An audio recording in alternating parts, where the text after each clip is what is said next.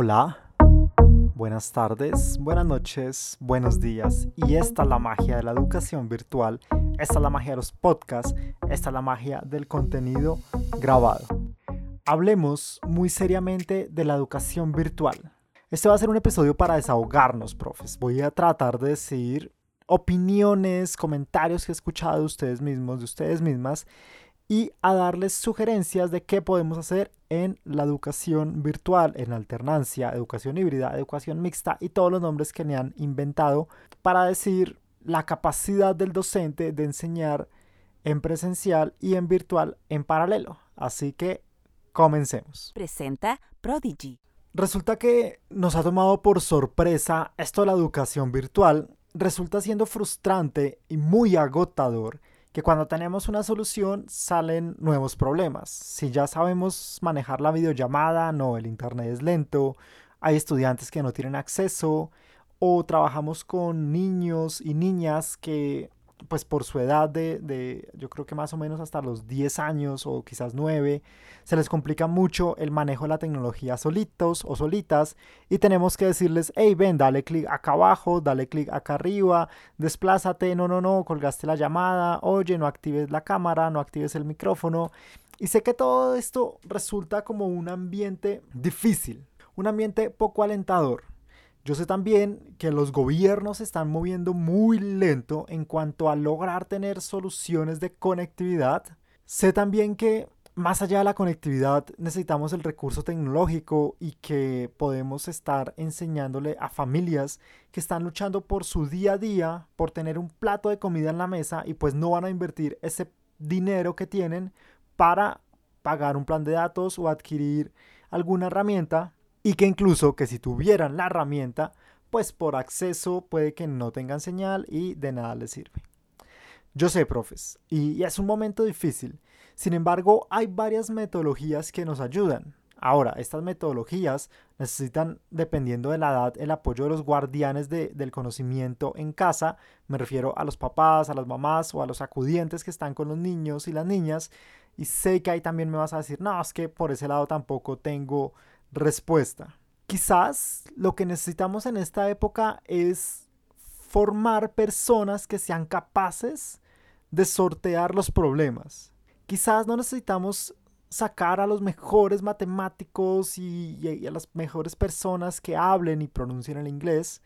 Y quizás, solo es un pensamiento mío, estamos en un momento donde tenemos que aprender a plantear soluciones y a que nuestros estudiantes logren esas soluciones con los recursos que tengan en la mano.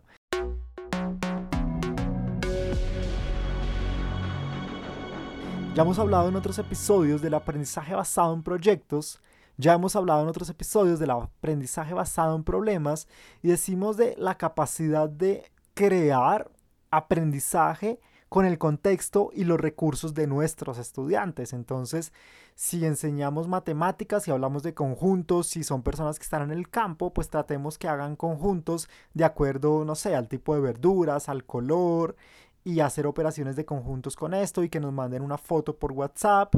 Así se conecten solamente una vez a la semana, pues que en esa pequeña conexión que tengan en algún punto mientras van al pueblo o mientras tienen conectividad, nos envíen la información.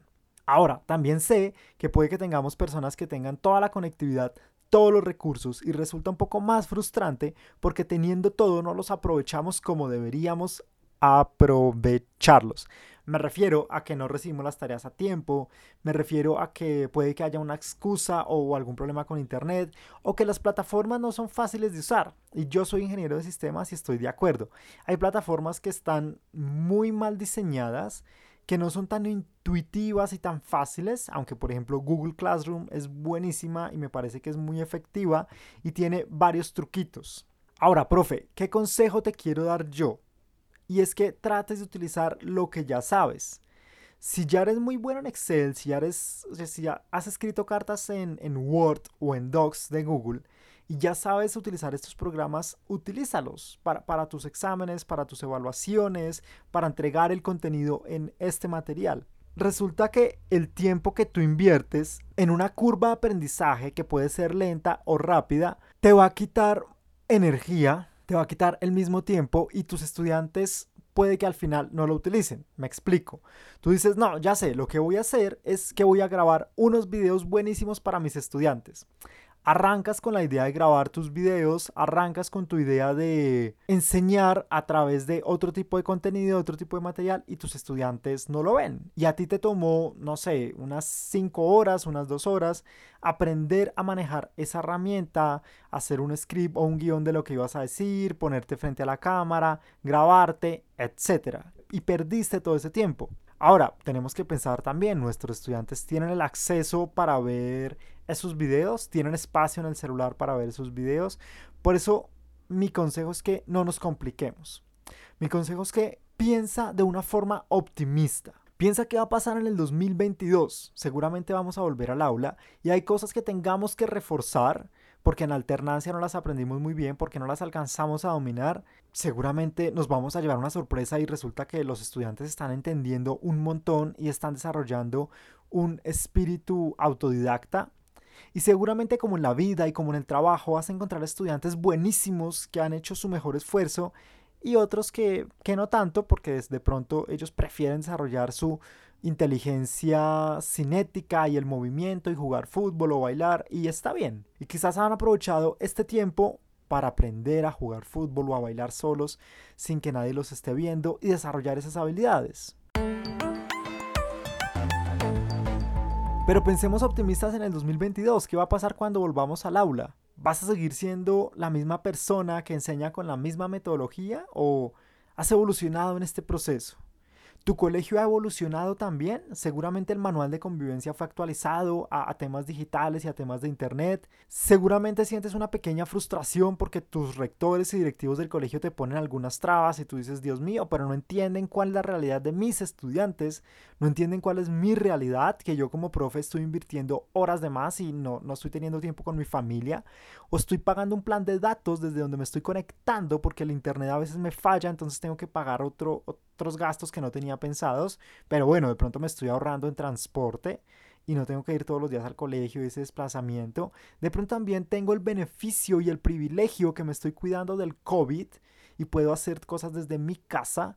Y aunque tenga esa limitante de no poder enseñar con el mismo control que teníamos en el aula, de voltear a mirar al estudiante, de lanzar un, unas advertencias o unas señales de decirles, hey, pórtense bien o lo saco de la clase y ya no tengamos todo ese dominio, de pronto la libertad nos está dando una oportunidad de enseñar. De pronto estamos viendo todo lo negativo y hay muchos puntos positivos alrededor y lo que tenemos que aprender de esta situación en alternancia es a superar problemas. Tenemos que ser ese ejemplo que los estudiantes digan, oiga, mi profe la superó, mi profe me enseñó que podemos sortear cualquier barrera. No podemos quedarnos tanto en la frustración y en la queja, sino vamos, mi invitación es que salgan adelante. Nosotros en Profes Digitales creamos un montón de contenido gratuito, damos clases semanales. Eh, hay personas que nos han escrito que descargan el podcast y lo escuchan después y se llevan estos consejos para sus casas y los aplican de alguna forma. Y ese es mi consejo, intenta ser lo más recursivo que puedas. Te doy otro consejo, por ejemplo, si estás con textos y a la vez con personas en internet, pues tú puedes casi que coger ese, ese texto y decirle en un formulario digital a tus estudiantes que de la página 40 respondan el formulario y se complementen entre sí. Y si solamente tiene el texto, bueno, de pronto te pueden mandar alguna foto por WhatsApp y sé que de pronto va a ser más trabajo adicional. Yo lo sé. Así que lo que debes hacer es también quitarte un poco de trabajo en la explicación y en la creación de contenido para centrarte en el feedback y en evaluar formativamente la evolución de tus estudiantes. Es lo más importante y eso tú lo sabes hacer. Es tu instinto. Es por lo que estudiaste, es por lo que tú miras a un estudiante y sabes si te está diciendo mentiras o sabes si te está diciendo la verdad, porque tienes esa habilidad ya desarrollada. Aprovechemos a construir, aprovechemos a que salga un mundo mejor de todo lo que está pasando y que la educación en alternancia no sea más que la oportunidad de construir puentes y herramientas para hacer de la educación un espacio mejor. Gracias por escucharnos y nos estamos viendo.